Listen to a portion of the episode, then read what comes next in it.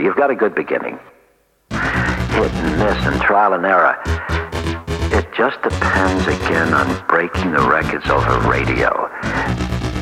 Rock music blares! Door slam! People yell! Children scream!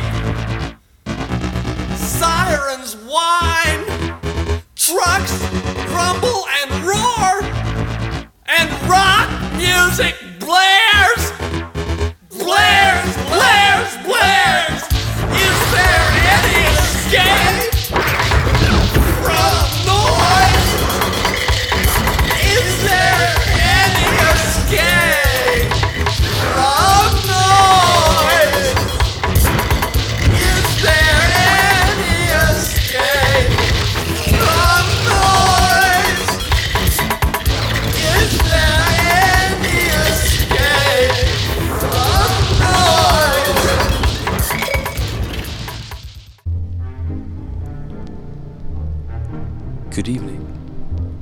for joining us.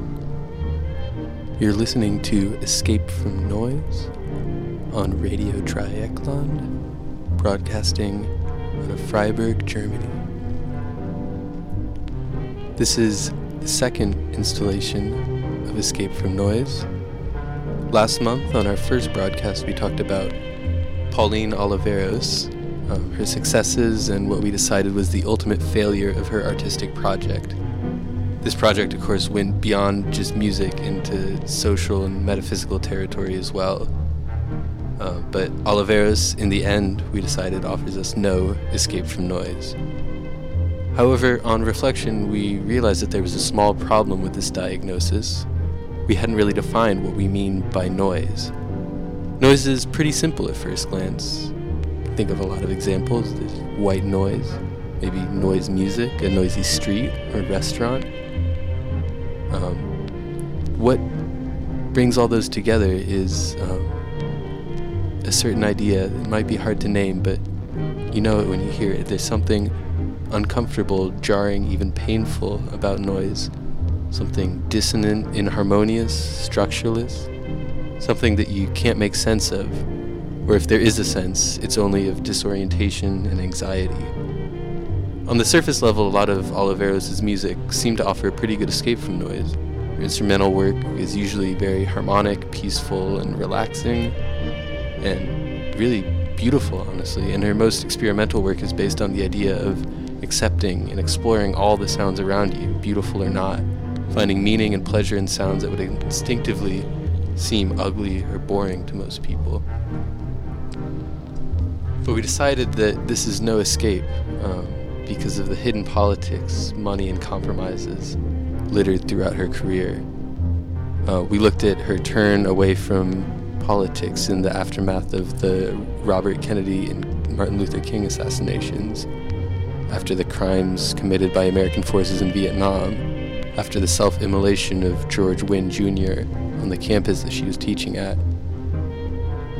Now, that might be understandable on its own. It was a very confusing and difficult time to be alive at the end of the 60s, but um, at the same time that she was turning away from politics, she was in the middle of a critical period of her career, which was funded by the Rockefeller and Ford foundations, those handmaidens of American imperialism.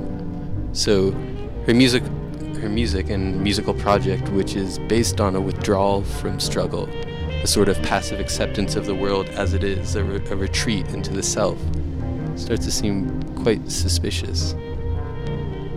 The noise that we're talking about in Escape from Noise is what Oliveros was trying not to hear.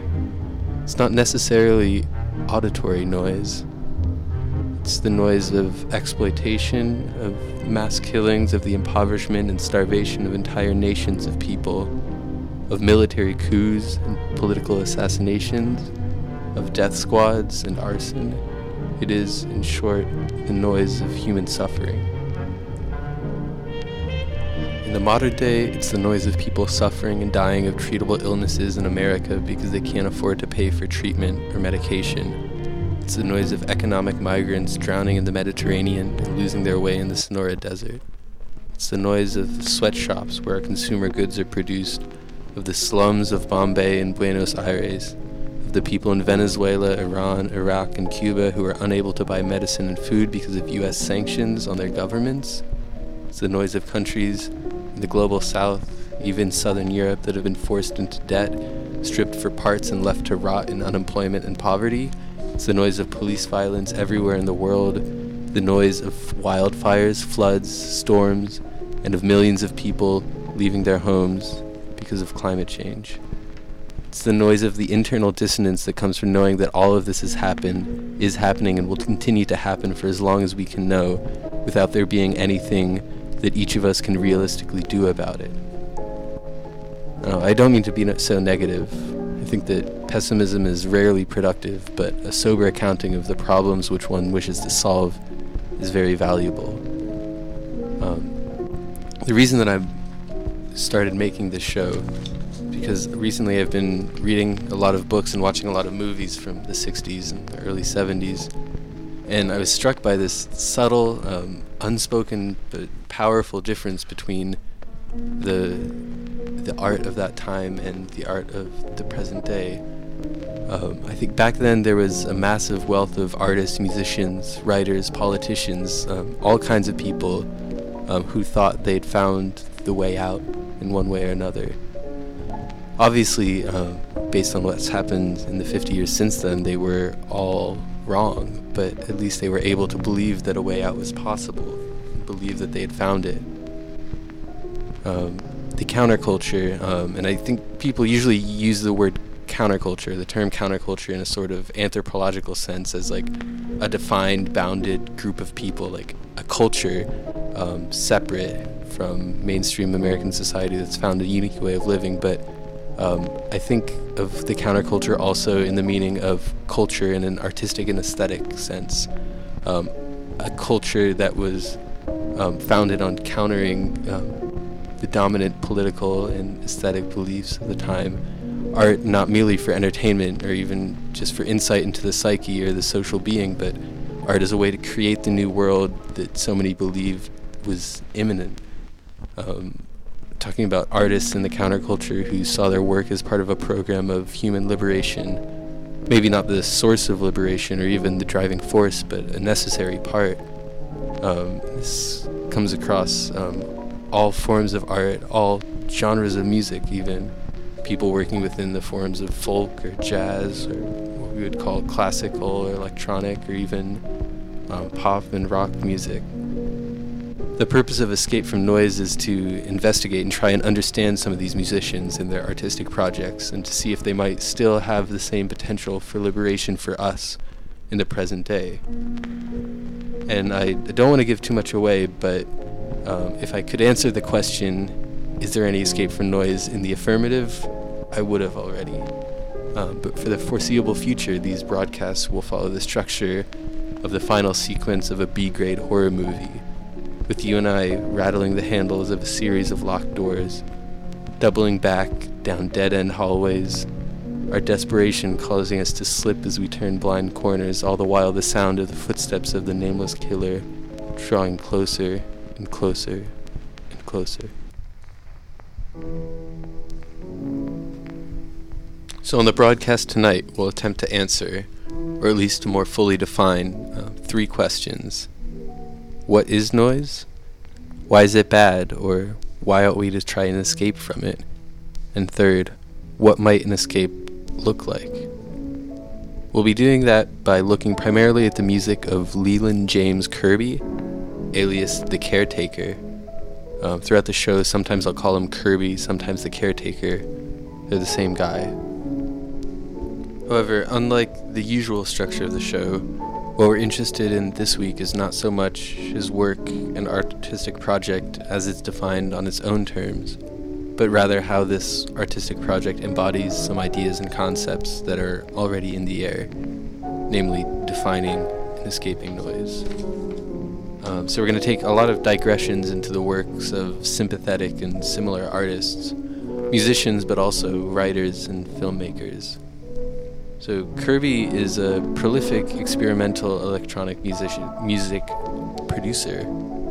Um, he's from Manchester originally, but he's lived in Berlin and he's now based in Krakow, Poland. He's recorded under a number of pseudonyms, but the most well known is The Caretaker. And as you can hear, you're listening to The Caretaker right now. Um, what defines the various releases um, is the use of old records, most often big band and swing records from the 20s and 30s, and then um, taking these and manipulating them by chopping, looping, and burying them under echo, and as well as delay, hiss, and crackle. I've chosen the caretaker because I think his music best emphasizes what I mean by the titular noise of the show. At the heart of his music is a descent into noise, an obsession with the inevitable surrender to senselessness and dissonance. Um, I'm skeptical of asking artists, especially musicians, what their work is about, uh, but I think we can use Kirby's words as a starting point and not an ending point. Um, so when you ask him about his work as a caretaker, he'll always bring up um, Alzheimer's disease as a central inspiration. Um, he'll talk a lot about the experience of the dissolution of memory, of the loss of awareness of the present, of the return to a distantly remembered past, but a past jumbled, fragmented, lacking orientation or a specific place and time. Of his album Everywhere at the End of Time, he said in an interview, I realized that the last three stages had to be made from the viewpoint of post awareness. Once people become unaware that there's a problem, then there's a drift in thought patterns, also reality crumbles. Dreams and nightmares become a reality, confusion sets in. Of course, there might be the odd moment of bliss and escape. It's hard to comprehend this, as our own ra- reality with healthy minds makes full and complete sense to us. People with dementia find themselves in their own reality, but it's one of loops and confusion. I was attracted to working with that as a framework for creation. Now, he doesn't really go beyond this um, sort of framework of mental illness and Alzheimer's disease in particular in his interviews. Um, he often expresses indifference towards music criticism and theorizing and a disdain for artists who over theorize their own work. Um, one thing that I think is important to know about Kirby is that he's a really prolific producer of music. Um, he's usually producing, he claims, um, between one to ten tracks in a day.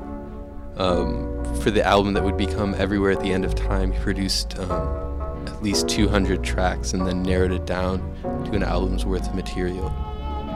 And I think this is important to know because it speaks of an obsession or a compulsion, some kind of restless search not for perfection but immersion in the medium, in some idea that he's chasing. Um, there's something in the work that compels him beyond the thought of the finished released product, beyond even the thought of anyone that might be listening to it.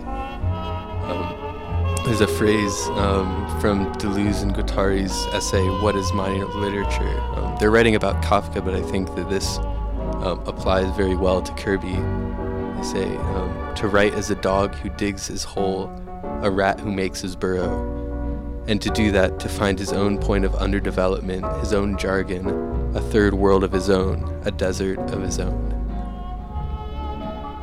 Now, what Deleuze and Guattari are talking about here are the creation of a new space, a sort of new independent universe within a work of art. Um, and in this new universe, the laws of physics, the ground rules, um, are somehow different uh, maybe a skewed and distorted version of the one we live in, but maybe something much more unprecedented. And I think that that's something that Kirby does uh, with his work. He's looking to create a whole um, independent universe within, maybe, but separate from the one that we usually live in. And because of this quality of Kirby's work, um, one, I think that um, the image of a rat making its burrow is a, is a nice one, something that's made within the world but separate from it in a way, a small world within the larger one that we all live in. Um, I think that there's more to Kirby's work than just the, uh, the Alzheimer's interpretation of it. Um, I think there's a, a larger uh, meaning that can be drawn out of it. Um, and so, looking for this larger meaning, um, I came across the work of the cultural critic Mark Fisher, um, who's done a lot of writing about Kirby and the Caretaker Project. Um, Fisher is most known for his work Capitalist Realism, um, which is a broad characterization of the failures of cultural production under contemporary capitalism.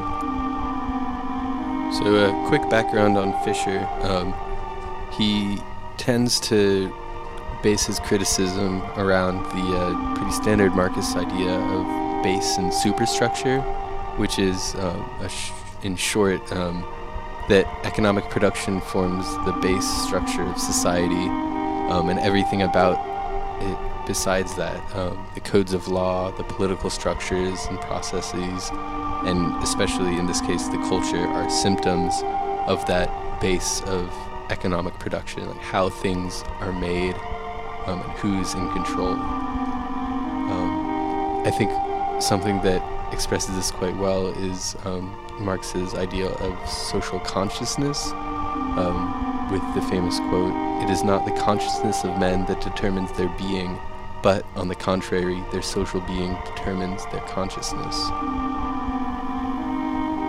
So, what he's saying in that quote is that um, if you want to know why people think the way they think, or feel the way they feel, or have the desires that they have, uh, what you have to do is first look at economic production, look at um, how things are made, how people get their money, um, because this is um, the primary uh, cause of everything within society. So, um, coming back to Fisher, um, his typical critical or interpretive move um, is to observe how a piece of art takes certain cultural ideas or artistic tropes and embodies them, but then reinterprets them in its own way.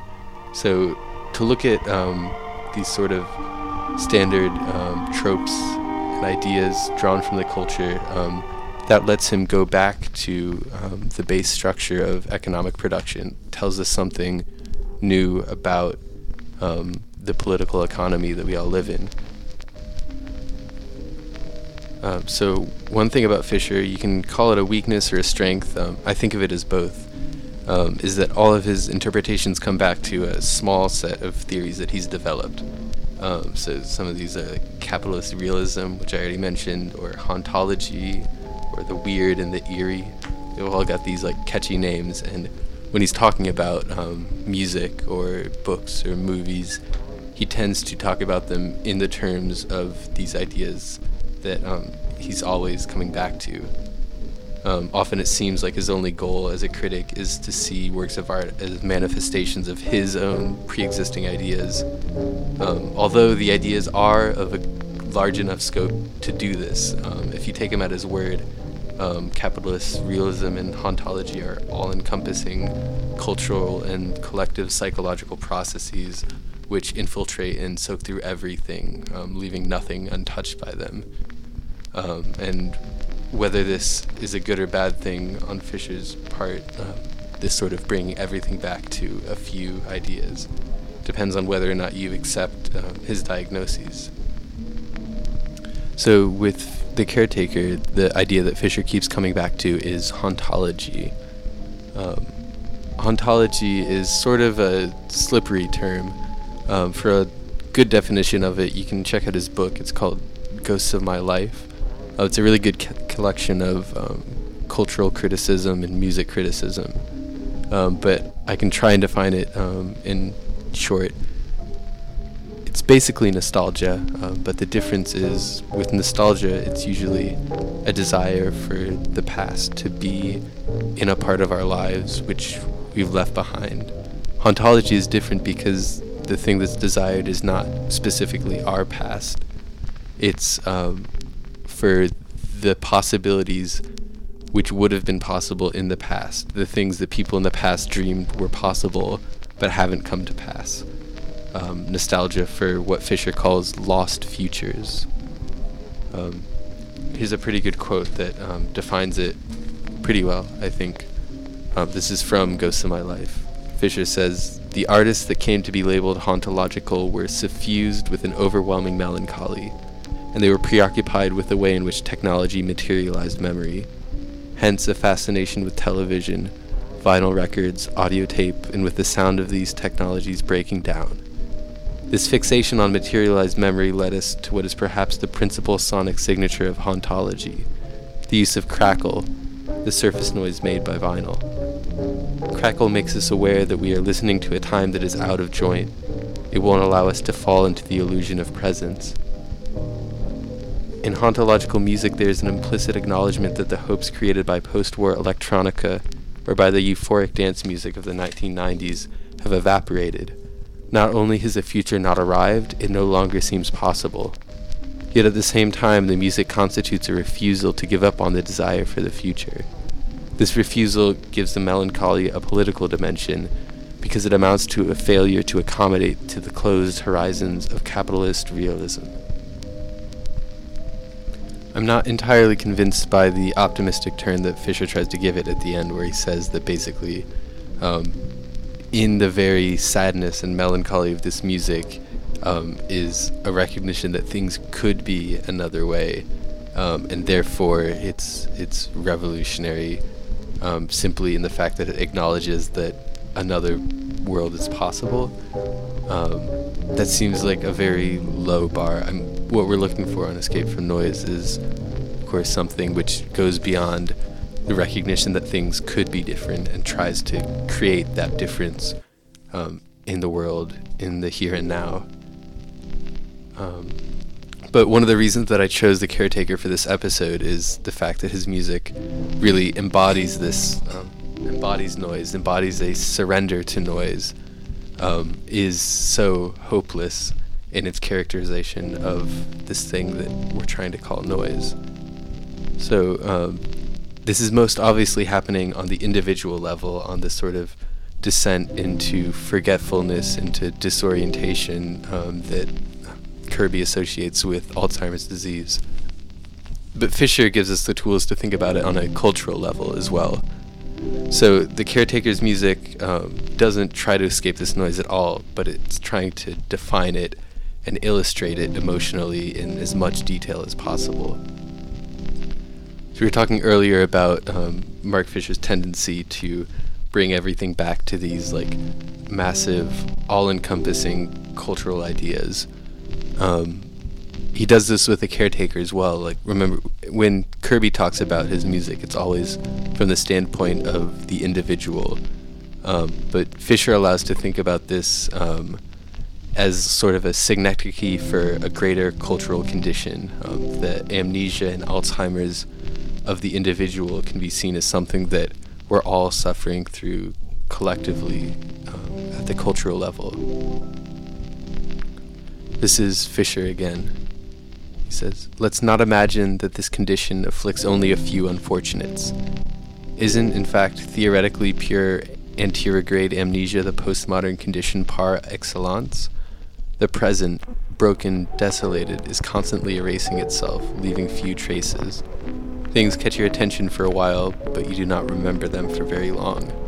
But the old memories persist, intact. So, the anterograde amnesia that he's talking about this quote, um, it comes from the title of one of uh, Kirby's albums.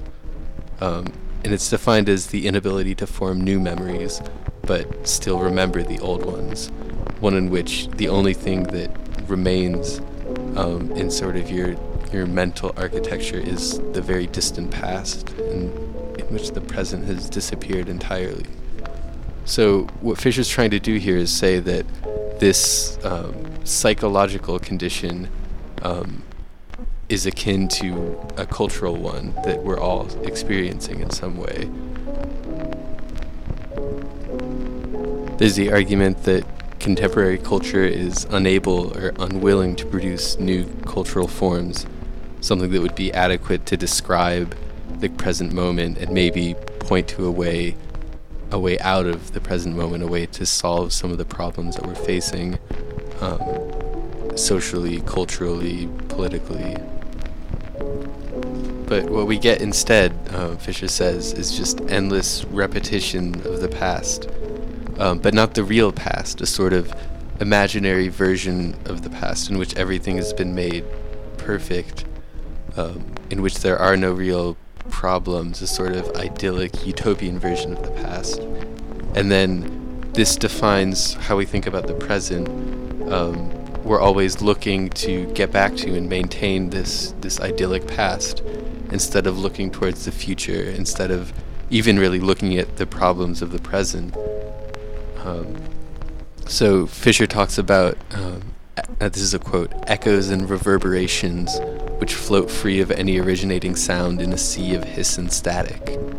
So what he's talking about there is the idea that um, these representations of the past have been totally separated from what life was actually like, what people's desires were in the past, what they dreamed the future might be like. Instead, they sort of exist um, on their own without any real link to history. So, two examples that Fisher uses that I think are quite funny are two um, really popular groups from the 2000s um, the Arctic Monkeys and Amy Winehouse. Now, what Fisher says about them is that they're engineered to sound like they came from the past. Um, the Arctic Monkeys are supposed to sound like a sort of 80s post punk band. Amy Winehouse is supposed to sound like a 60s soul singer.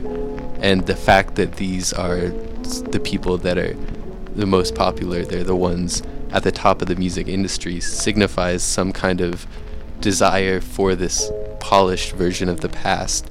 Um, an 80s post punk rebellion, but without anything to be rebelled against.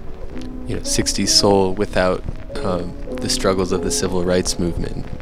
And so what we're left with is sort of the, the shells, the external appearances of these old forms, but without any of the substance. You know, this music is more polished, more perfect than ever, but it doesn't mean anything. There's no like desire or struggle within it. Um, it exists only to be consumed as the lightest form of entertainment. So now we're starting to edge from the um, the memories of the individual, where we started with James Kirby, to now sort of memories on a collective level. You know, the memories of music of the past, sort of summoning up an idea of what the past might have been like in in its most idyllic ver- version. Um, so, what's the appeal of the past for Fisher? Why does he take such an interest in music like The Caretaker? Um, the starting point for him, I think, is the disorientation of the present. Um, the fact that the popular culture of the present um, hides its lack of substance bes- behind like a blizzard of the shells of old forms. The important move that the caretaker makes is a reach back to the past, but in a different way, in a sort of, uh, in a way that describes a sort of like yearning for something solid, you know, in the way that everything disappears in the caretaker's music, you can see an acknowledgement that the past is gone, that it's something that we can't get back to, a sort of, you know, an argument against the sort of persistent of persistence of these forms that Fisher talks about with the Arctic Monkeys or uh, Amy Winehouse.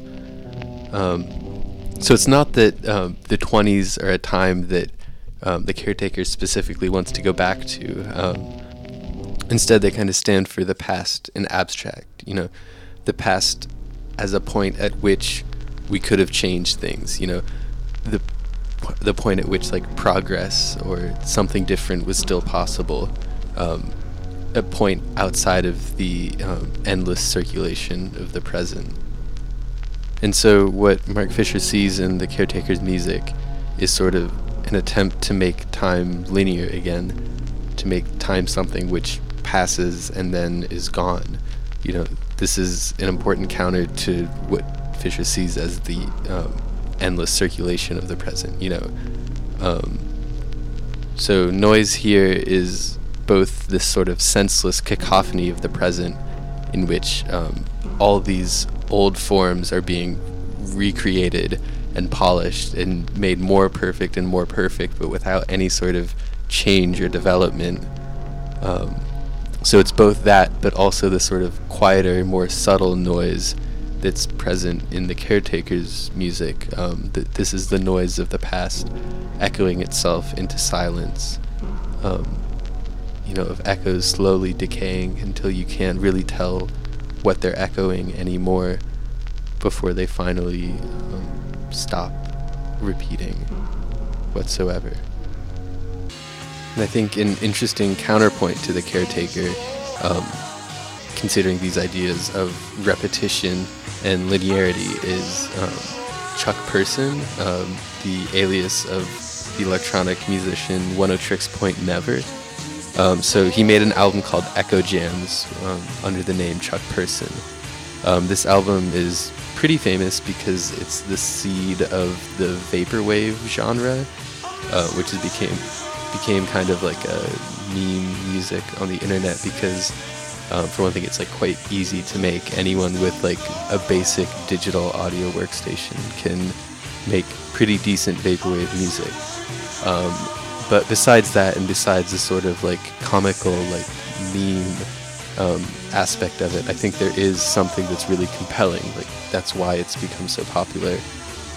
Um, so the techniques that the caretaker and Chuck Person use are quite similar. You know, both of them are sampling and looping and echoing using like jagged cuts um, to make new music out of like existing recordings. Um, but the space that Eccojams creates is one that couldn't be more different to the caretaker's spaces.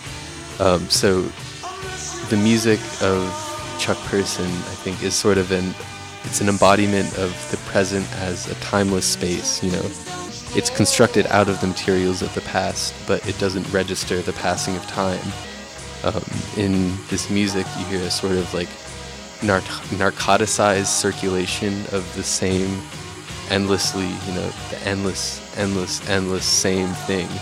Um, but there's no, there's none of like the fear or disorientation that um, that the caretaker has. Um, the way Chuck Person uses it, it's really nice to listen to. You know, it's like a sort of ultimate like opiate pleasure. Um, so Chuck Person, I think, is sort of celebrating and you know reveling in this disappearance of time. Um, he's sort of um, obsessed with this sort of nostalgia mode where you can just disappear into this into these fragments of the past.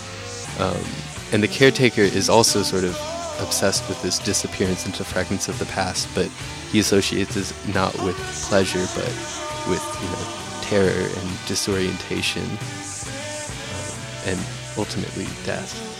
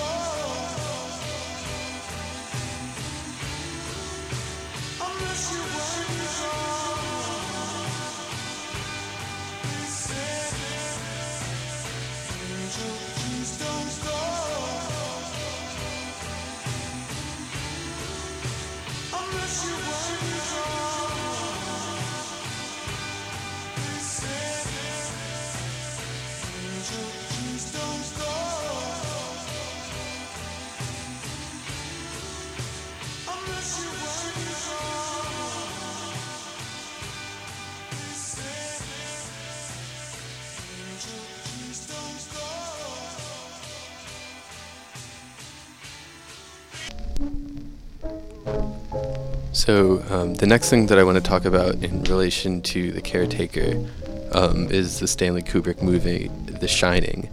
Um, of course, the name The Caretaker is a reference to one of the characters in The Shining. Um, also, the first album that Kirby released under the name Caretaker was called Selected Memories from the Haunted Ballroom, which is a reference to the location where the caretaker character appears in the movie. Uh, so I think we can look to The Shining to uncover a little bit more about what um, the music of the caretaker is about. So I think it'll be helpful to give a short little plot summary of The Shining. Um, I apologize if you haven't seen it, although um, you really should see it. I'll try not to spoil too much. Um, I'm basically going to set up the characters and situations. But if you really hate spoilers, maybe um, cover your ears for the next minute or so. Um, so, The Shining is basically the story of a three person nuclear family. You've got Jack, the father, Wendy, um, the mother, and Danny, who's a son of maybe five or six years old. Um, and they spend the winter in a hotel called the Overlook Hotel, which I believe is supposed to be somewhere in Colorado. Um, so Jack's there um, because he has a job as the maintenance man. So the hotel closes for the winter because um, it snows a lot. It's hard to keep the road to the hotel maintained. Um, he's also there because he's an aspiring writer, um, and he thinks that the um, isolation, the peace and quiet provided by this um, winter job will allow him to finally like write his debut novel. Yeah, so Wendy and Danny come along um, simply because they're his family. So, like I said, the character, the caretaker, and the name of the album, The Haunted Ballroom, refer to a specific scene from the movie, um, which is the one where Jack um, hallucinates the empty ballroom, which is filled with characters from the 1920s, you know, from the, the heyday of the hotel. Um, and while he's at this party, he runs into and um, starts talking to a butler um, who turns out to be the former caretaker of the hotel. Um, but he tells Jack in the famous line, um, You are the caretaker. You've always been the caretaker. Um, and of course, this is important in the movie because Jack knows that a former caretaker has murdered his family. Um, this is the point where he's told that he is actually the caretaker. Um, so, The Shining is hailed as one of the greatest horror movies of all time, but it's really not a conventional horror movie. You know, um, to figure out what's what's compelling to Leland James Kirby about this movie, why it shows up so much in his music, um, we need to understand like what's going on in the movie itself. So. Um, one big difference from like a standard horror movie in The Shining is that um, the sort of mechanism behind the horror is never entirely made clear. Um, in a typical horror movie, you know, you know exactly what's going on. Um, the tension comes not from like confusion, but mostly from like the primal thrill of the chase. You know, will the um, will the victims or protagonists be able to escape the evil thing that's chasing them? And you know exactly more or less what the evil thing is. You know, it's maybe the ghost of like a traumatized dead person. Um, maybe it's a videotape that kills you if you watch it. Maybe it's like a crazy guy that puts like young, attractive people in a gruesome obstacle course where they have to do horrible things to escape. Um, but in The Shining, it's never made clear exactly what makes Jack Nicholson's character go on the murderous rampage you know, in the book, it's a lot more explicit. Um, he's possessed by the spirit of the hotel in the uh, the Stephen King book that the movie is based off of. Um, so in the book, he's sort of almost a victim himself of the malevolent spirit of the hotel. But this isn't the case in the movie, um, even if it's nominally the reason Kubrick, as a director, decides not to make it explicit. Um, he allows for the possibility that what's possessing Jack isn't an external force, but something that was already inside of him.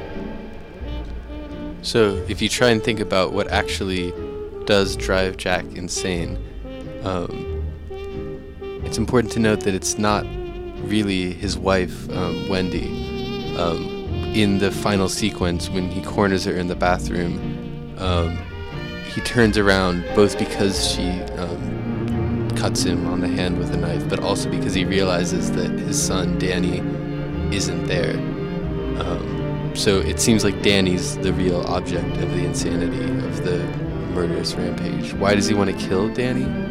Um, well, throughout the beginning of the movie, um, Danny, his son, starts to become more and more agitated after he sees um, a lot of manifestations of the horrifying events from the hotel's past. Um, Wendy, his wife, starts to think that they should take Danny away to a hospital. Um, Jack gets mad about this because he sees Danny's um, anxiety and fears as getting in the way of what he calls his responsibilities. Um, that's his work at the hotel. Um, but also, they get in the way of his wife's dedication to him. You know, throughout the movie, Wendy's been very um, subservient to Jack and sort of waits on his um, every desire. Um, now, throughout the movie, um, first Danny and then um, Jack and finally Wendy start to see manifestations of really horrifying things that seem to come from the hotel's past. Um, when they first arrive at the hotel, they're told a story of how a former caretaker sort of um, went mad and killed his entire family, um, including his children. Um, so eventually, um, Jack starts to have these visions and starts to go more and more insane, um, finally ending with like a murderous rampage where he um, chases his son um, throughout the hotel grounds. I guess that was sort of a pretty spoiling description of the movie. I apologize.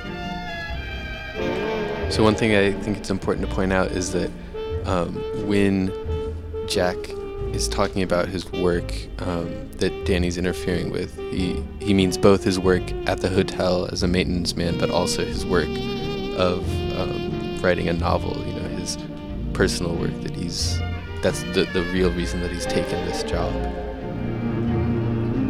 Fredric Jameson actually has a really great essay about The Shining where he makes the argument that the issue at the heart of the movie is that of artistic creation, basically the, uh, the making of meaning or order or sense out of life, um, specifically under the conditions of American capitalism. So his, his big argument um, is that Jack's frustration at his inability to write the novel that he came to the Overlook to write is at the heart of his breakdown. Um, Jack, he points out, is not an established writer. Um, he's writing not presumably because he has something to say, um, but because of the glamour of the image of the artist. You know, um, Jameson talks about Kerouac in particular and the beats in general. You know, this um, sort of image of the writer as someone who is free to explore the world, who's a sort of renegade who follows their own desires um, and then writes about them afterwards. You know, um, and of course Kerouac is like the um, the ideal of this form of the writer. Um, but what Jameson goes on to say is that the problem um, for Jack, the character in The Shining, is that um, in the late 1970s, when the film is set, there's no space to be this kind of like beat writer anymore, um, regardless of whether you have talent, which um, it kind of seems that Jack doesn't. And again, you know, um, what was exciting and unique about the work of the Beats was, for the most part, not um, their writing itself, but their material. Um, Kerouac, in particular, is famous for not being a very good writer of prose. Um, what made him famous and successful was instead just the image of the road, um, the sort of like unexplored spaces and freedoms of the American interior um, in contrast to the sort of um, stuffy, civilized, lifeless, um, mundane um, city life. Um, but the problem is, um, by the late 1970s, according to Jameson, everywhere in America has essentially been incorporated into the consumerist capitalist life world. There's no more of these unexplored spaces um, to to find and write about. You know, if Jack Kerouac were alive in the 70s, he would have been nobody because he wouldn't have been able to have the adventures that he had because the spaces um, that he explored and wrote about um, no longer exist. They've been explored, they've been mapped. They're part of this sort of late capitalist economy. Um, so, in relation to this, I want to bring up um, Jack's manuscript in The Shining, which Um, another spoiler. Um, it's revealed at the end that all he's been writing um, is the sentence "All work and no play makes Jack a dull boy," but over and over again in sort of different configurations on the page. Um, so to go back to the sort of conflation of the maintenance work and the writing work that Jack has, uh, what brings them together is that they're both attempts to maintain the image of some idyllic American past. Um, the idea of America as a land of endless possibility and opportunity. Um, the maintenance work of the hotel is, of course, maintaining this sort of Gilded Age, Roaring 20s um, world that the hotel was built for. Um, and Jack's writing is an attempt to go back to the sort of um, post war freedom and plenty of America. And also, what brings them together, of course, is that these are both inherently futile tasks. Um, the hotel can't bring back the Roaring Twenties and the American sort of leisure class, um, and Jack can't bring back the air of the beats, um, no matter how hard he tries. And that's sort of why Jack starts to hallucinate um, the people from the past. Um, is because his work is based on attempt an attempt to try and bring them back into reality. Um, and as he sort of keeps hitting his head against the wall, as he's continually unable to do that, um, instead he just um, hallucinates it happening. What Jack um, knowingly or unknowingly wants to get back to in the past is um, its culture refinement, um, its modernism um, and communalism, the idea that was present um, both in the 20s and sort of in the 50s um, of the beats is the idea of progress without bounds, the idea that everything is continually improving, that there's so much to be found and discovered in the world, that there's so much raw material to create um, a perfect life from. Now, this becomes horrifying when you realize that, um, of course, you can never actually get back there. The sort of insane making idea of trying to get back to this idealized version of the past. Um, you can see this in one particular scene, which was for me on almost one of the most you know, scary parts of the movie. Um, when Wendy's running through the hotel looking for Danny, um, as she knows that um, Jack is trying to kill him, um, she sees the ballroom that Jack um, hallucinated, but instead of it being filled with like living, laughing, um, bright people from the 20s, it's filled with a bunch of skeletons that are still wearing leisure clothes from the 20s, but are now, um, you know, dead and covered in cobwebs. So what's horrifying then about the idealization of the past, like Jack is doing, um, is that it hides the decay that's present in all things. It hides the fact that, um, like you know, everything ends. Death comes to us all, and the return of that knowledge once you realize that any attempt to go back to the past is is just hallucination is terrifying. So to go back to the caretaker, the musician, um, we can't be sure that what I've just been talking about, um, this idea of the past and idealization of the past, is something that was consciously on Kirby's mind when he was creating the music. But I think it's still definitely true in some way that it, it exists um, in some form inside the mu- inside the music. Um, so not only is the caretaker about the loss of the past and aging, but it's also about a sort of delusional yearning for a time of pleasure, laughter, and plenty, um, and above all, of possibility. The delusion that going back in time would solve the individual's problems, um, both the physical ones of aging and the psychological ones of loneliness and sort of foreclosed possibilities.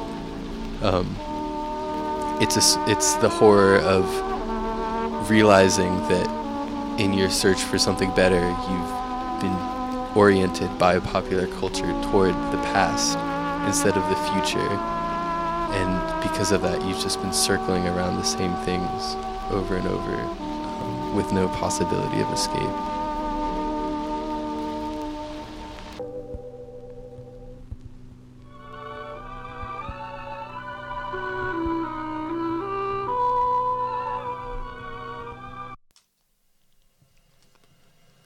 So the next aspect of um, James Kirby's work that I want to talk about um, is an early album that he made under the name V slash VM, which is called The Death of Rave.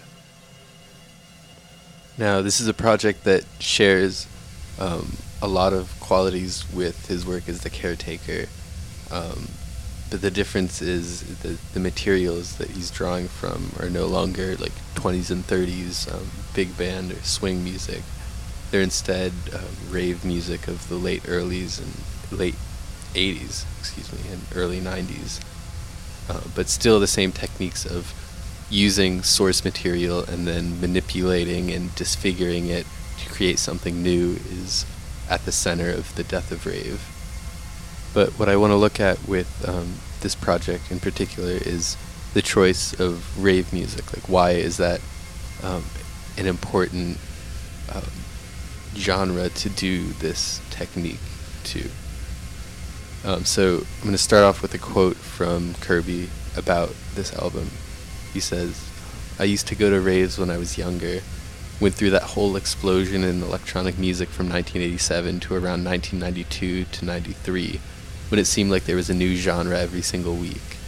It was an amazing time in music to hear so many things happening and so many new possibilities opening up, and to see and feel the energy of new music exploding on dance floors and in clubs. I think the death of rave is about the loss in that spirit and a total loss of energy in most electronic musics across the board. I feel sorry these days for people when I go to clubs as that energy isn't there anymore. For me, those Death of Rave tracks are all about stripping rave music from all its energy and spirit of fun, taking the audio from the rave to the grave, if you like. The tracks are like energy flashbacks, frail figments of rave reconstructed in a serotonin depleted brain. So, this music is very much of its time. It's about a specific kind of music, and more than that, about the specific cultural scene from which that music emerged. Um, now, I can in no way claim to be an expert um, on the UK rave scene of the late 80s and early 90s, um, although um, I can recommend a book by Zadie Smith called NW, or Northwest, uh, which is about the afterlives of some of the people that participated in um, similar scenes. Um, what I can tell you about is the time that I snuck through a fence to avoid a 10 pound cover charge for a rave that was being held at a disused furniture warehouse off of Old Kent Road in Peckham, where in the cold gray light of early morning I watched people linger around the weedy, littered parking lot, dead eyed, caked with the residue of sweat and makeup, smoking cigarettes to ease their come downs, and I wandered inside to a space mostly empty, still dark despite the dawn, where those still in the grip of drugs and emotions tried to dance to the music that pounded away as though it was still the peak of the night, the rhythms sounding in the vast emptiness and desolation more like commands to march, or the grinding of enormous machines the chords and melodies no longer magical, transcendent harmonies, but simple and unconvincing as the smiling faces on the torn plastic takeout bags in the dirty parking lot outside. I can also tell you what my resident British rave correspondent told me, um, an account that he heard from a scouse at a party in London about how Liverpool in the 80s was torn by all kinds of social divisions, racial as well as class uh, but the entry of MDMA in the rave scene washed all of that away. Um, I was also told about a documentary which my correspondent described both as cheesy and naff. I'm not sure exactly what that means. Um, but it's about a group of men who used to go out to pubs and bars um, and get drunk and start fights. Uh, but after the entrance of MDMA into the city, they started to just go out dancing and were able to express their love for each other and lost the anger that they had. So, um, what the death of rave is about is both of these sort of views of the rave scene, both the sort of decay and dissolution um, that I saw, and the sort of utopian vision that my correspondent sees. Um, it's about not just the memory of the rave scene, but its inevitable decay, the falseness of its escape revealed, um, the scummy daylight of the walk back home or the waking up the next afternoon in a British town that's just one more day decayed, with no new prospects or opportunities besides the next weekend's escape. Uh, the death of rave is it's like rave music heard from the outside, from someone who isn't entranced by the music and drugs, who sees the artifact for what it is, the hedonism of the damned. So, rave music, um, more than most types of music, exists for a certain place and condition. Um, maybe the only similarity is raga music, which has certain you know, scales and forms designated for certain times of the day. Um, but like this, rave music um, doesn't carry the same effect if it's not in the right place. Um, it's a music specifically for large collective spaces, for you know, clubs and parties, um, and it's also specifically a music for being on drugs, um, and specifically one drug, um, ecstasy or MDMA. The other important aspect of the location of rave culture is that this was happening in the UK at the end of the Thatcher era. Um, so, um, the height of the rave culture in Manchester is often cited as 1988, which people call the second summer of love. Um, Kirby puts its decline um, around 1992 or 93. Um, so yeah, this is the end of the Thatcher years um, and the continuation of the uh, conservative government. Um, so this is in Britain. It's the era of neoliberalization. Um, specifically, what that means is the, you know, the suppression of working class movements, the extension of the market to all aspects of life, um, the dismantling of the welfare state. In essence, you know, making life more difficult and more oppressive for most people in the country. Um, so I want to quote now from a book by Matthew Collins called Altered States. It's sort of a um, account of this period, um, specifically in Manchester. Um, so he starts out saying um, their story began optimistically with the raw idealism so often inspired by the first rush of ecstasy. They wanted to spread the word, to make things happen, to live the dream. This, for them, was paradise revealed.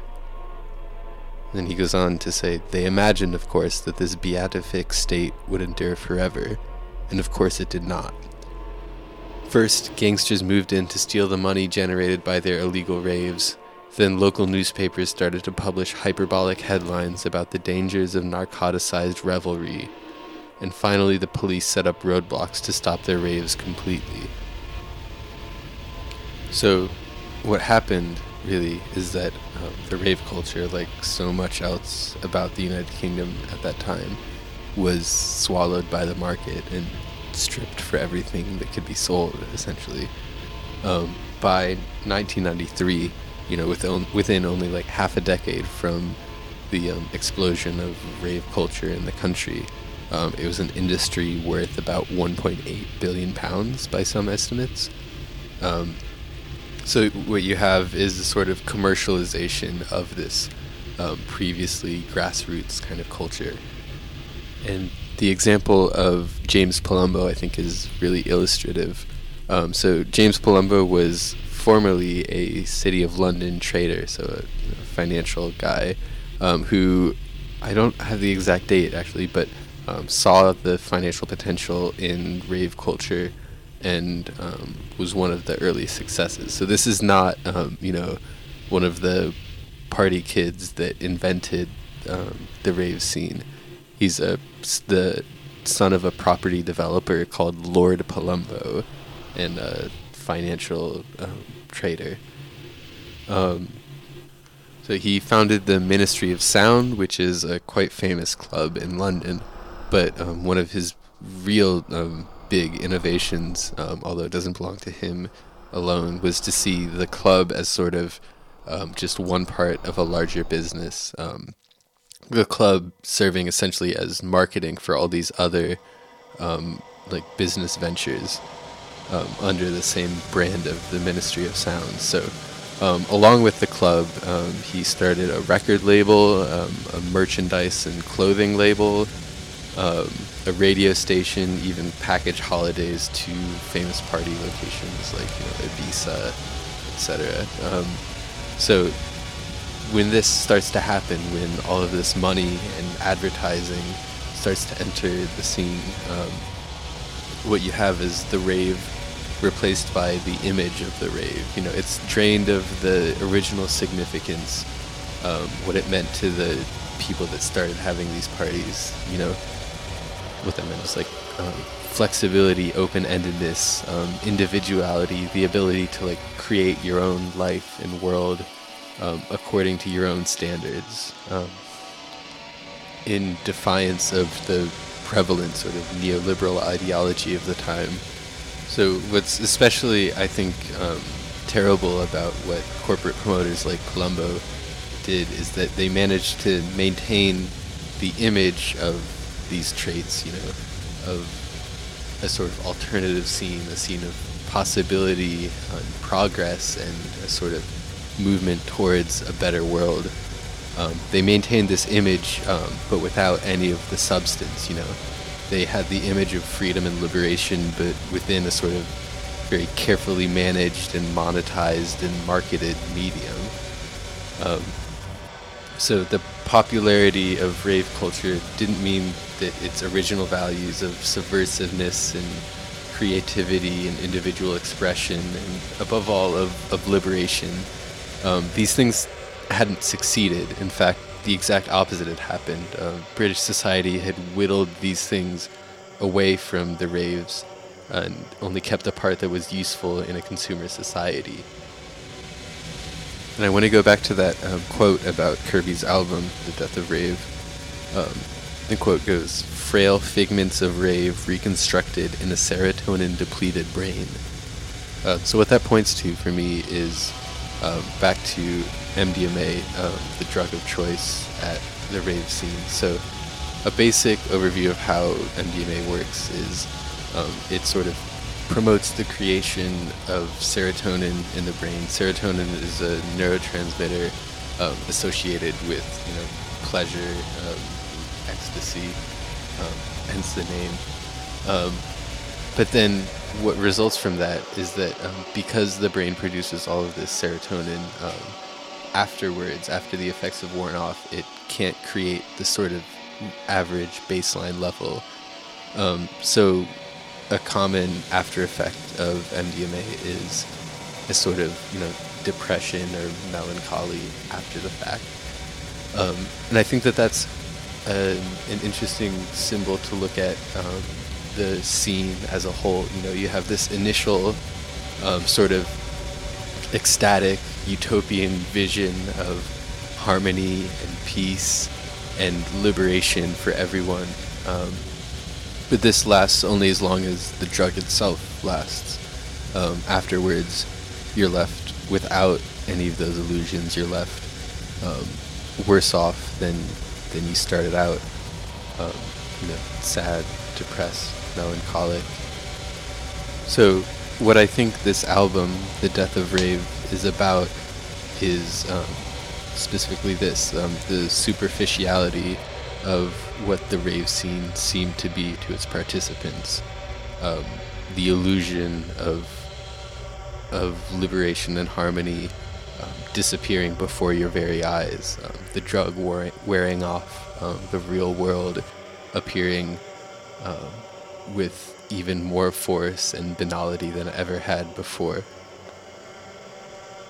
The death of rave is a counterpoint to the present state of rave culture um, in its superficiality, um, being more polished and louder and more inviting than ever, but without the substance and the possibilities um, that propelled it at first. Um, the death of rave is the truth at the heart of of the current scene. You know, rave music drained of color and life, cold and desolate.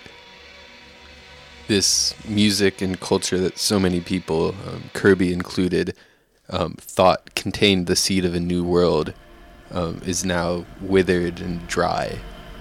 Um, I think you can debate me on this point, but I don't think that this is um, what Mark Fisher called nostalgia for the future. I think this is pure elegy. I think this is a lament for the fact that um, this dismantling of the rave scene was always going to happen. That there was no um, actual momentum and truth behind um, what people thought it was. You know that the market was always going to come in and dismantle it. Um, the idea that um, maybe you can imagine an alternate route, an alternate future, um, but that was never going to become reality. And all that's left behind of this world that used to seem so limitless is just vague hiss and throb, empty, noise. So Kirby has done to the music itself what time, money, and politics did to the rave scene. He's pared away the inessentials, stripped it for parts, and the Death of Rave album is the sound of what remains. So the next project that I want to talk about um, is the soundtrack that the caretaker did for the movie Patience After Sebald. Uh, I think, like The Shining, um, looking at other pieces of artwork that are associated with um, the caretaker's work can give us new routes into the meanings of his music. Um, in this case, I think it's especially interesting because the association um, is an external one. It's not something that the caretaker has specifically tried to associate with his music. Um, this is something that the producer director of Patience After Sebald saw um, themselves, um, separate from whatever Kirby's intent was with the music. So the movie um, Patience After Sebald is actually a documentary um, mostly about a book and its author. The book is um, Rings of Saturn, the author V.G. Sebald. And I think it's more productive maybe to talk about the book than the movie for a couple of reasons. Uh, first, I think the book is just better um, and a richer piece of artwork than the movie. Um, this is for a number of reasons, um, but an important one is that The Rings of Saturn, the book, um, is a very unique document. To try and make a travelogue or biography or um, even history movie out of it is to try and film a ghost, I think. Um, what's important about the book doesn't show up on the film. Uh, it's not quite there. The landscape and the places don't match up to what Sebald put into them. Uh, because the whole point of the book is what is invisible buried. Another reason that I want to talk about the book instead of the movie is that um, the film, I think, is an attempt to mediate between the um, the book and uh, Kirby's music. Uh, the film is the intersection of these two sources, um, the small area at which the two intersect. Um, and so I think that it's better to go back to the beginnings, to the original sources. And finally, I think because the film is limited in time, and so it doesn't have the capacity to investigate everything that Sebald discusses in the book. So, who is V.G. Sebald? He's a German writer. Actually, what's surprising uh, is that I feel like more um, English speakers and English readers have heard about him than um, German speakers and readers that I've spoken to. Uh, he was born in Wertach, which is a small Bavarian town on the German-Austrian border. Um, actually began his studies right here at the University of Freiburg, but then continued to spend most of his academic career at um, the University of East Anglia in Norwich, England. So I think that's um, possibly a reason for what seems um, at least to me, to be a bigger popularity in translation to English than the original German. Um, so, I want to talk now about Rings of Saturn, which is maybe his most famous novel. Um, it's a really unique book. I said that already, but it's really um, inherently unclassifiable. Um, there's something incorrect in even calling it a novel, I think. Um, the first time I read it, I would have called it a memoir or a travel narrative, but it's not precisely those either. So it's structured as sort of an account of Sebald's wanderings through the English countryside um, and his sort of musings and associations with the things he sees and the people he meets. So it's kind of, yeah, in that way, it's a combination of travel narrative, um, personal reflection, and historical sort of didactic vignettes. Uh, what he does is sort of through all of these different um, forms of writing, he ties together a group of objects and events and places. Um, he ties them all together um, into this sort of web of meaning. And what results is, I think, a very unique um, kind of signification. Um, it's not really symbolizing. Uh, when we think about a symbol, you know, we think about, um, for example, like the green light at the end of the dock that symbolizes Gatsby's love for um, whoever whoever that woman was. Um, or like Oz symbolizes um, the great city of American capitalism, or the sun symbolizes the pharaoh. You know, you have an object itself which is secondary to another greater meaning, um, but it's not metaphor either. Um, metaphor, of course, where the image is used to give the object itself uh, greater meaning. What's happening, I think, um, in the Rings of Saturn is that all these different elements of the novel um, draw their power and significance not from any kind of like symbolic or metaphoric order, um, but from their historical truth or apparent truth. Um, it's because they're historic and biographical occurrences, which don't stand for anything beyond themselves, that they have such significance. And additionally, what happens in the novel as all of these different things pile up, um, and I'm going to get to some specific examples in a second. Um, by the end of it, um, all of these things have become linked to each other, like sort of like a web, um, so that by the end of the novel, a reference to any one of them um, will resonate the entire set of historical occurrences and objects and people.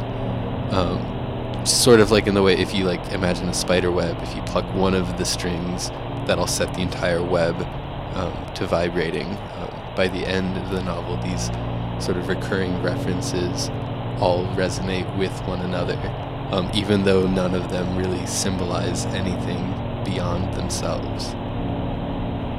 Um, and what this net of meaning evokes, um, even though, like I said, there's no one greater referent, but what ties them all together um, is something that can't be expressed directly, um, but it includes um, death and atrocity and the passing of time, decay and chaos and desolation, um, forgetfulness, repression, um, but all of these things not as separate ideas, but as each constituting the other. So keep that in mind um, when I talk about the book more specifically. Um, I've singled out some of the parts of it that um, are the most powerful to me, but in no ways should they be seen as like the essence or core of the book, um, because that happens only in the accumulation of many, many, many references throughout it. Um, and actually, I think this is an interesting intersection point with um, Kirby and his musical work. Um, so both Sebald the novelist and Leyland James Kirby the musician, um, they both work primarily through um, scavenging and repurposing historical materials, uh, through picking up scraps that have been lost by history and making something like a collage out of them. you know a collage as something that is specifically um, greater than the sum of its parts. Uh, collage is a refusal to use new materials, um, a refusal to make something that's entirely new. Um, this, they're both um, sort of turnings away from the present, um, of making something new that seems old, something that seems antique from the very moment of its conception. So now I'm going to talk about some of the specifics of the novel.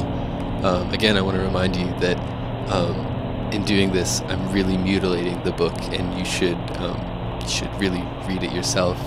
Again, it's called The Rings of Saturn by V.G. Sebald or W.G. Sebald. So the first sort of um, theme, even though that's not really the right word for it, that I want to talk about um, is the idea of um, irreversible change, but at the same time, s- like stillness and lack of change. The sort of way that irreversible change leads to this eternal stillness. Um, so, one of the examples that I picked out here was um, a family called the Ashburys that Sebald meets while he's walking around. Um, the Ashburys are living in an old estate house um, but they don't have the money to keep it up. So throughout the years, it's been decaying around them, and they've been like retreating from the rooms as they become unlivable. Um, they don't have the money to repair it because it's an estate house, and the sort of economic and social structure of the estate um, has disappeared. And I think the most indicative line from this passage um, is when Sebald talks about um, this is a quote a life that was becoming more innocent with every day that passed. So, at the heart of this sort of um, dissolution and decay, the irreversible destruction of something that once was but can be no longer, um, Sebald sees innocence, a sort of return to the beginning, to childhood, to sort of a primal state of existence, um, and one that has a certain sort of um, stillness and permanence to it. And related to that um, is a later scene at um, an abandoned military test site in Orford. Um, and here I want to I think, quote directly from Sebald. He writes, The closer I came to these ruins, the more any notion of a mysterious Isle of the Dead receded, and the more I imagined myself amidst the re- remains of our own civilization after its extinction in some future catastrophe. To me, too, as for some latter day stranger ignorant of the nature of our society, wandering about among scre- heaps of scrap metal and defunct machinery, the beings who had once lived and worked here were an enigma, as was the purpose of the primitive contraptions and fittings inside the bunkers, the iron rails under the ceilings, the hooks on the still partially tiled walls, the shower heads the size of plates, the ramps and the soakaways. Where and in what time I, what I truly was that day at Orfordness, I cannot say, even now as I write these words. So, what strikes me about that passage is that um, in the very permanence of these concrete, you know, military structures, like designed to withstand a, a barrage, um, within that very permanence, Sebald sees um, irreversible change and the passage of um, possibly centuries or millennia of time. But the next sort of theme that I want to talk about um, is, in many respects, sort of the opposite of this. Um, whereas before we had the sort of permanence uh, despite decay and dissolution, another theme of the novel is the historical crime that's gone not just unpunished but entirely forgotten. So there's one particularly gruesome uh, passage about the massacres committed by the Ustasha, the um, Croatian fascists um, during World War II.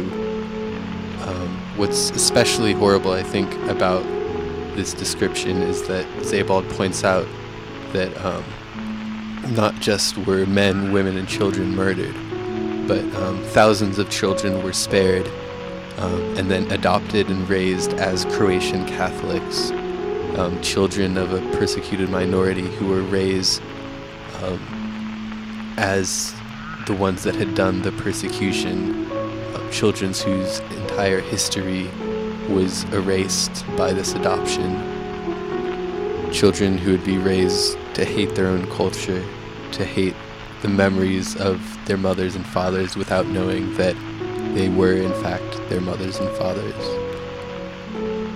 Um, related to this, um, I think, is a passage in which a German Jew who fled Berlin during the Nazi period um, speaks of a return visit to the ruined city in 1947.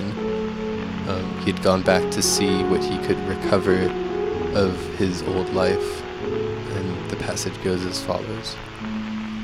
If I now think back to that desolate place, I do not see a single human being, only bricks, millions of bricks, a rigorously perfected system of bricks reaching in serried ranks as far as the horizon, and above them the Berlin November sky from which the presently the snow would come swirling down.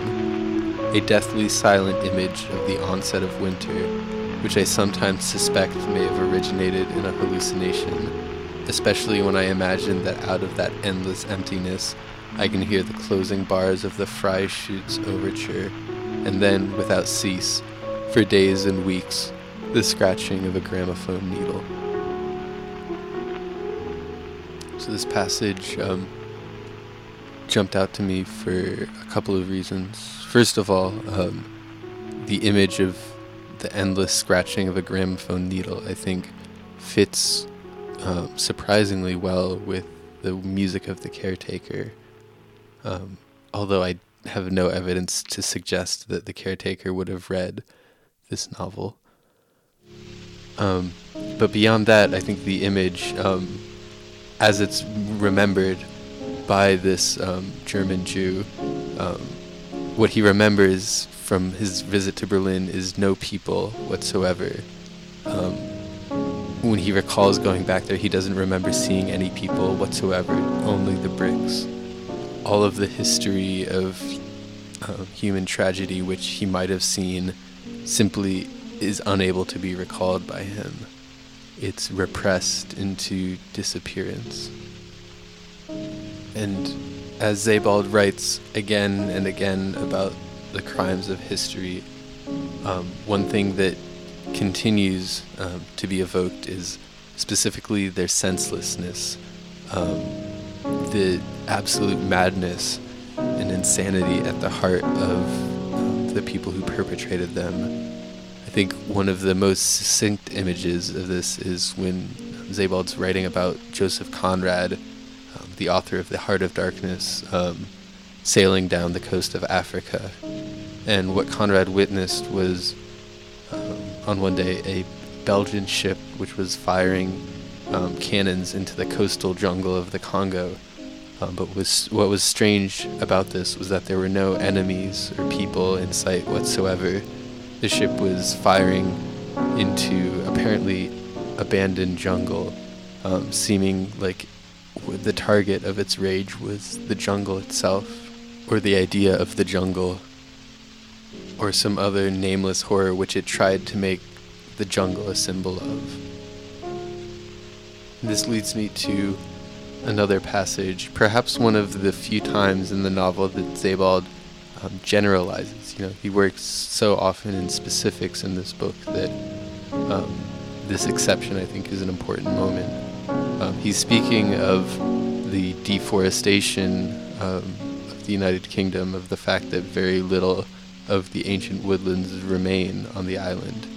Um, and then he speaks of um, slash and burn agriculture, where early humans would um, simply uh, burn down sections of forest to make them available for agriculture, and then move on. And the passage that I wanted to read goes as follows. Combustion is the hidden principle behind every artifact we create.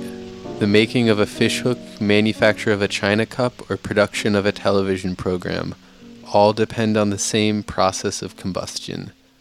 Like our bodies and like our desires, the machines we have devised are possessed of a heart which is slowly reduced to embers. From the earliest times, human civilization has been no more than a strange luminescence, growing more intense by the hour, of which no one can say when it will begin to wane and when it will fade away. This is the closest that Sebald gets to a sort of unifying um, historical or intellectual principle in the book. The idea that when you come down to it, everything that humans do, every aspect of our society and culture is combustion, is violent, fiery destruction. That nothing, not even the most insignificant commodity, can be accepted from this. But at the same time, um, it often doesn't seem so violent and explosive this destruction.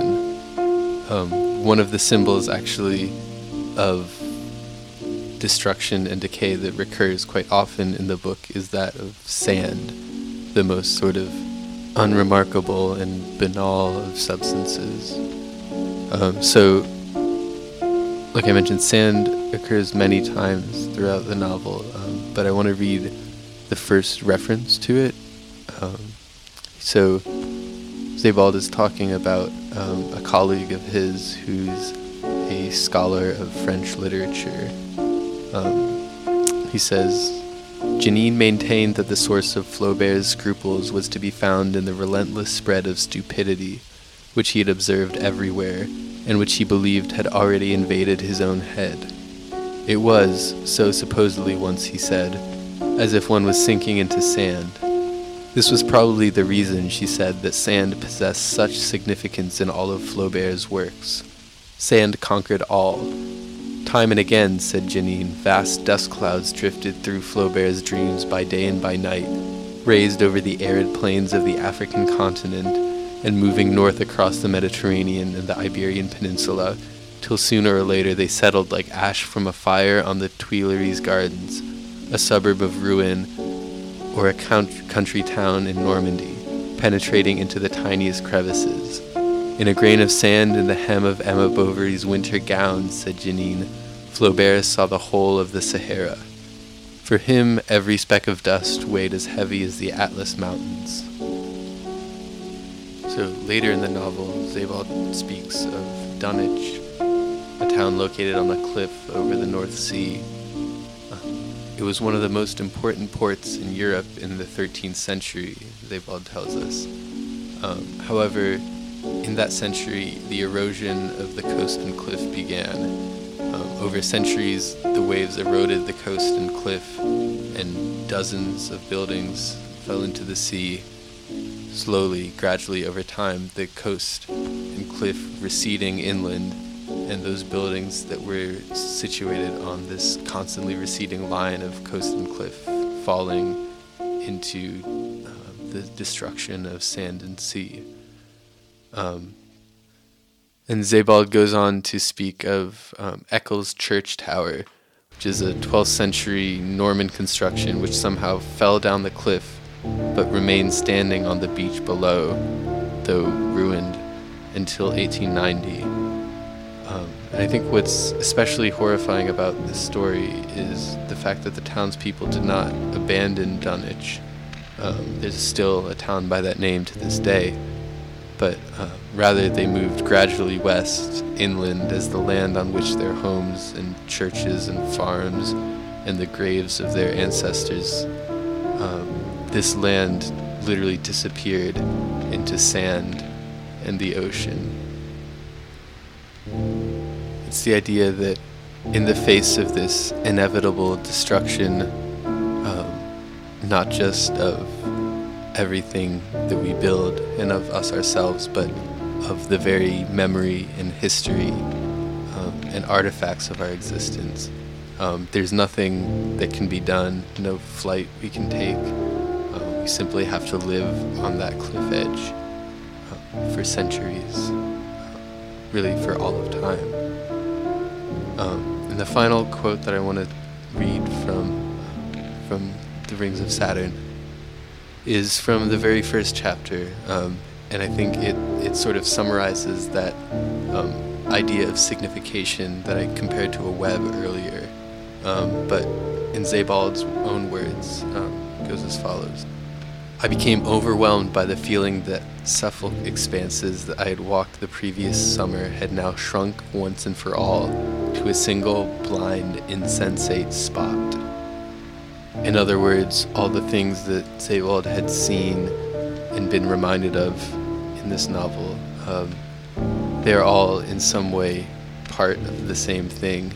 All of this um, violence and horror of history is condensed to one point um, a point somewhat like a grain of sand um, in which nothing can be escaped, but somehow um, everything is destroyed at the same time.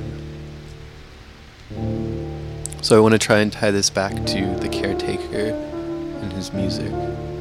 Um, so I think what's important um, about the association of Sebald and the caretaker um, is the idea of scale um, so we mentioned this a bit earlier, talking about Mark Fisher, but um, I think in Sebald, um, these ideas that um, him and the caretaker share, so things like um, loss, forgetting, um, decay, and destruction, these things exist in Sebald at the individual level, but he makes it clear that you can't separate these things on the individual level from them on the cultural, societal, or civilizational level.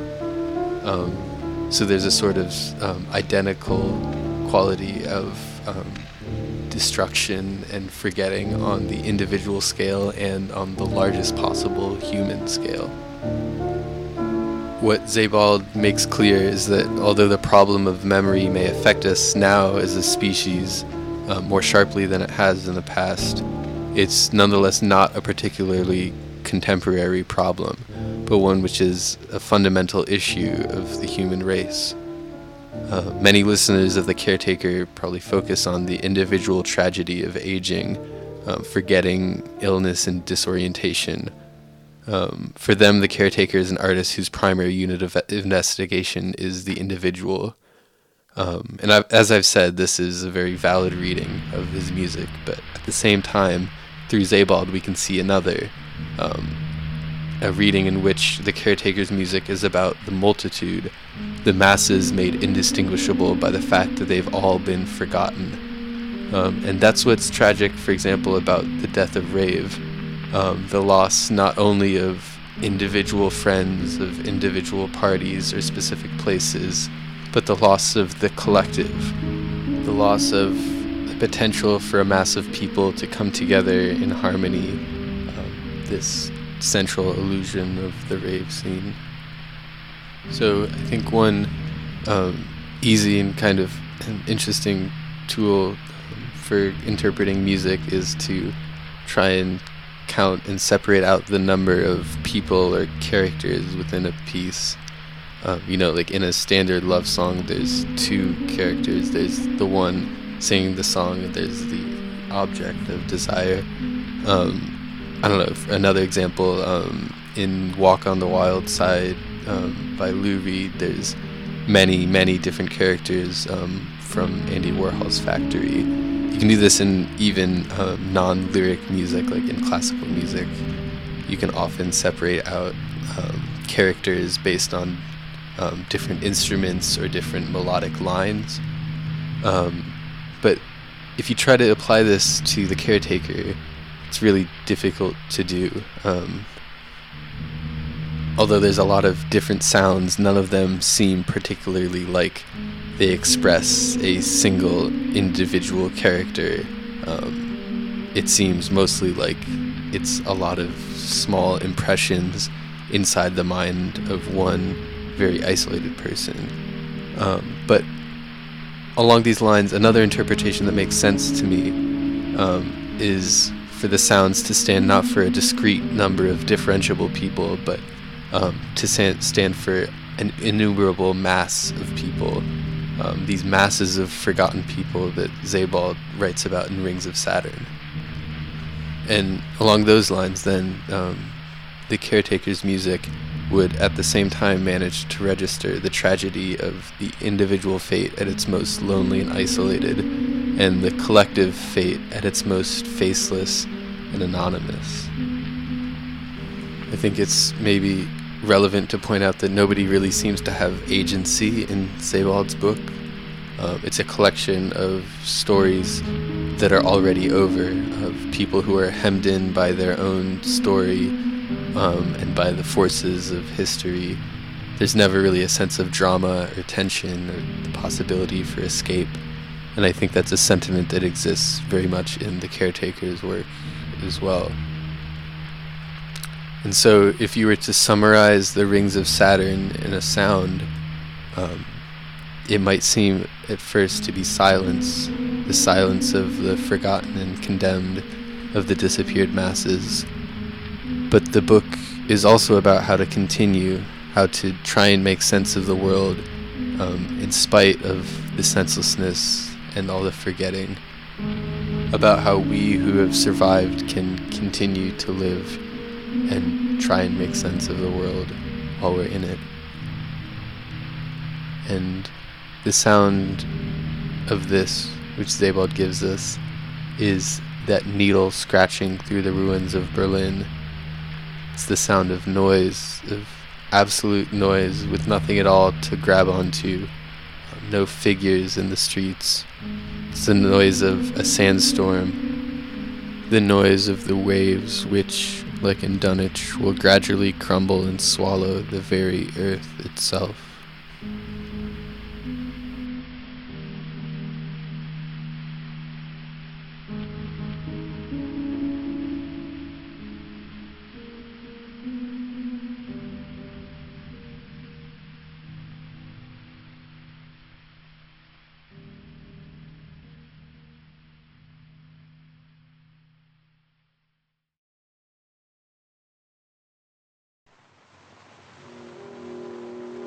So, to close out, I want to talk about something that I think can tie together these ideas uh, that we've talked about the idea of audio crackle and hiss in Kirby's music, that thing that Mark Fisher so focuses on, um, and the ideas of sand, erosion, and decay in Rings of Saturn, and the ideas of insanity in The Shining. Um, I think all of these can be tied together by the idea of entropy. Um, so I'm going to bring in Thomas Pynchon because, like the way that Hitchcock shows up in the background of every one of his films, or there, there's that pizza restaurant that shows up in every Pixar animation. I think P- Pynchon will inevitably make an appearance in every episode of Escape from Noise. So, actually, one of his early stories, uh, which you can find in the book Slow Learner, is entitled Entropy.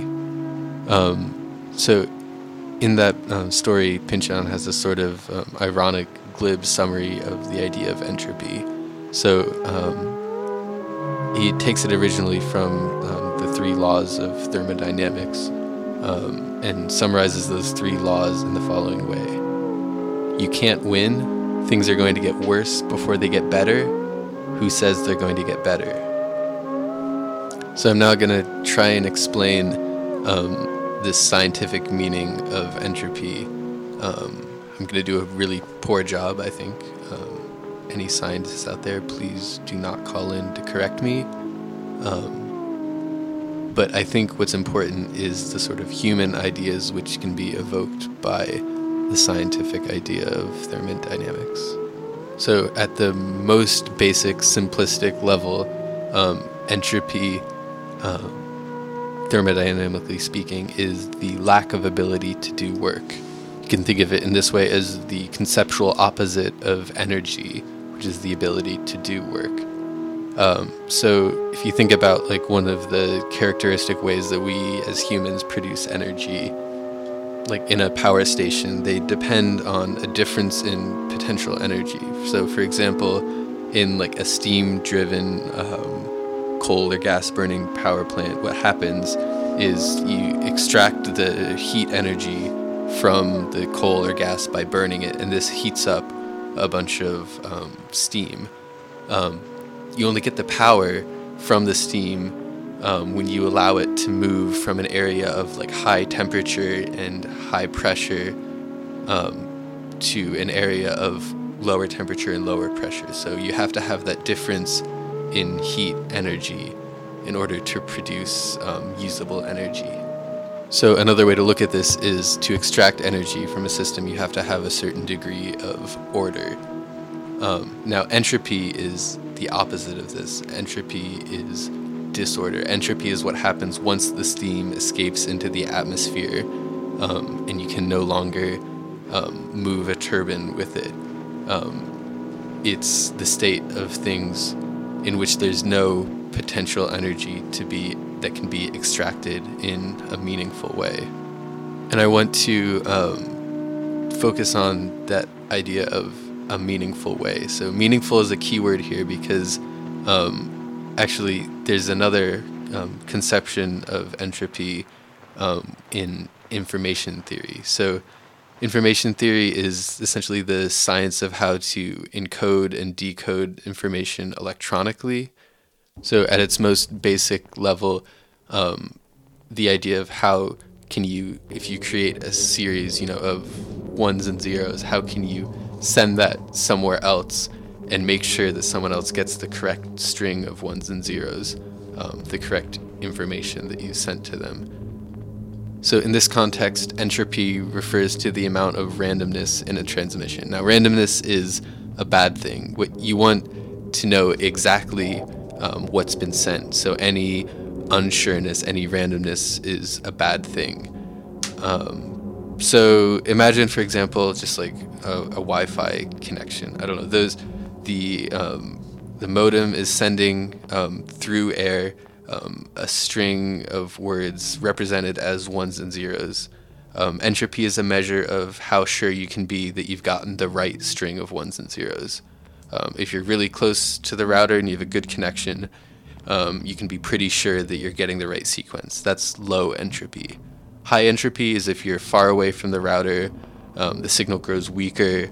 Maybe there's a wall that's blocking the signal, or there's many other routers in the area that are sending conflicting signals um, and you, so you can't be as sure that you've got the right string of ones and zeros. That's a situation of high entropy. Entropy, you know, it's a measure of of how unsure you can be of the numbers that you think you have. Uh, maybe you've heard the term signal to noise ratio. Um, high entropy is sort of the same as a high noise level compared to the signal being transmitted. Um, signal versus noise um, is essentially meaning versus chaos. Um, increasing entropy then is the defeat of meaning, the defeat of sense, and inability to communicate. To go back to the thermodynamic um, context, entropy then is the inability to do meaningful work. Um, things will still happen, um, but what will happen is a breaking down of order Entropy is the idea uh, that um, no matter what happens, any building that you build will eventually um, crumble and decay. Any book you print will eventually yellow and crumble itself.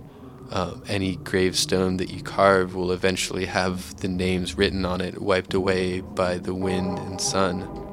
And contained inside this thermodynamic definition of entropy is the idea that this process will always occur it's inevitable. Um, the amount of disorder always increases. It can be postponed or delayed, but it can never ultimately be escaped. And so this brings us back to the key word that I want to focus on, which is noise. Uh, like I said, noise, um, speaking in terms of entropy, is the inability to do meaningful work or to transmit or communicate a meaningful message. Um, I think it resonates with Mark Fisher's idea of capitalist realism, which is a culture in which nothing new can be created. There's no new cultural work being done, no new ideas um, being come up with, just the recycling of old forms and old ideas. But without the urgency and possibility and thrill which gave them life in the first place. To go back to music, entropy is the sound of crackle on a vinyl record, that thing that Fisher is so obsessed with. It's the sound of you know, the record wearing itself out, of the grooves which contain the illusion of memory being gradually worn away and filled with dust and erased. That's the sound of entropy. And in this sense, um, entropy is the revealing of the deception of consumer culture, of digital life. Um, in the era of mass production, if your record wears out, you just buy another one. If you listen to a song digitally, it'll never wear out in the first place. It can always be recreated. This makes it seem like we've defeated entropy, defeated decay, but that's not the case. Entropy is a natural law, it's written into the very being of the universe. Entropy, that is, noise, is all around us. We're all constantly sinking into noise. So we've nearly reached the end of our time slot. Let's try and pull this all together. What links all these meanings of noise that we've explored tonight? First, we looked at the caretaker alone and his music that explores Alzheimer's disease and amnesia and the decay of personality and memory into the noise of a living forgetfulness. We went on to talk about Mark Fisher and hauntology, uh, his idea of n- the nostalgia for lost futures, nostalgia for the future which seemed possible but was never to be realized. And we saw how Fisher expanded this individual significance of the caretaker's work, um, the descent into noise of the individual personality and consciousness, to that of the descent into noise of culture and politics at its largest level. Uh, a melancholy not just of the individual, but of a culture which cannot make sense of the present and is, is instead condemned to imitate endlessly the past. We then looked at The Shining, which, according to Fredric Jameson, is a movie in which um, the insane delusional desire for the possibilities of the past is a result of the inability to create a culture or community um, with potential in the present. Um, and that has the horrifying effects seen in the movie. Um, we continued then to talk about the death of Rave and the Manchester Rave scene, an album which is an elegy for the dead dreams of the promise of the late 1980s club scene, drained of life by oppressive legislation and parasitic businesses, and possibly um, by the fact that the very potential that the scene seemed to have was only an illusion created by the drugs which fueled it.